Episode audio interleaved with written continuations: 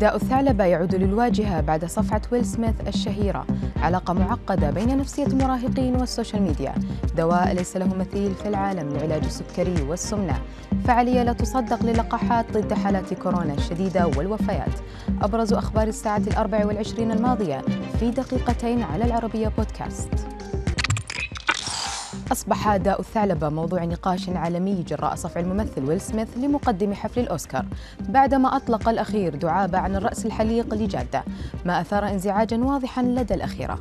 حيث سبق لعدد من الممثلات ونجمات هوليوود أن تحدثن علنا عن صعوبة التعايش مع داء الثعلبة الذي يمثل أحد أمراض المناعة ويتسبب بتساقط شعر المصاب به. وأكدت المؤسسة الوطنية للثعلبة ومقرها كاليفورنيا أن داء الثعلبة لا ينطوي على فكاهة فهذه الحالة تطال نحو 7 ملايين شخص في الولايات المتحدة وحوالي 147 مليونا في أنحاء العالم. التأثير السلبي لمواقع التواصل الاجتماعي على صحة النفسية للأطفال والشباب معروف. لكن دراسة جديدة تشير إلى أن التأثير السلبي يمكن أن يبدأ في مرحلة المراهقة.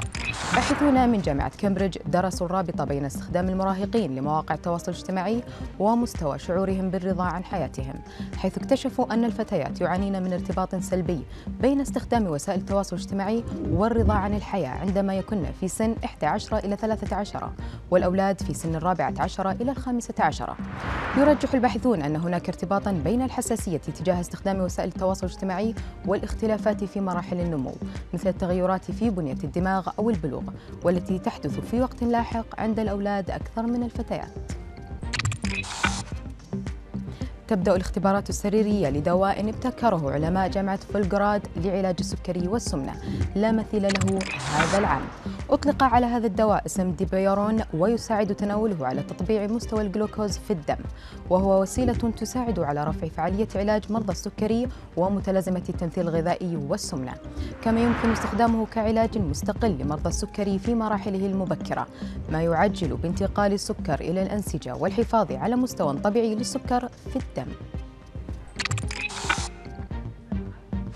لا تزال منظمة الصحة العالمية تبذل جهودا ضخمة لتعقب متغيرات فيروس كورونا ومتحوراته إلا أنها صرحت عن خبر سار عن فعالية لا تصدق للقاحات. حيث صرحت عالمة الأوبئة والمسؤولة التقنية عن مكافحة كورونا بمنظمة الصحة الدكتورة ماريا فان كريكوف أن لقاحات كورونا ما زالت فعالة بشكل لا يصدق في الوقاية من الإصابة بحالات كوفيد شديدة والوفيات. بما يشمل أوميكرون أحدث متغير مصنف مثير للقلق.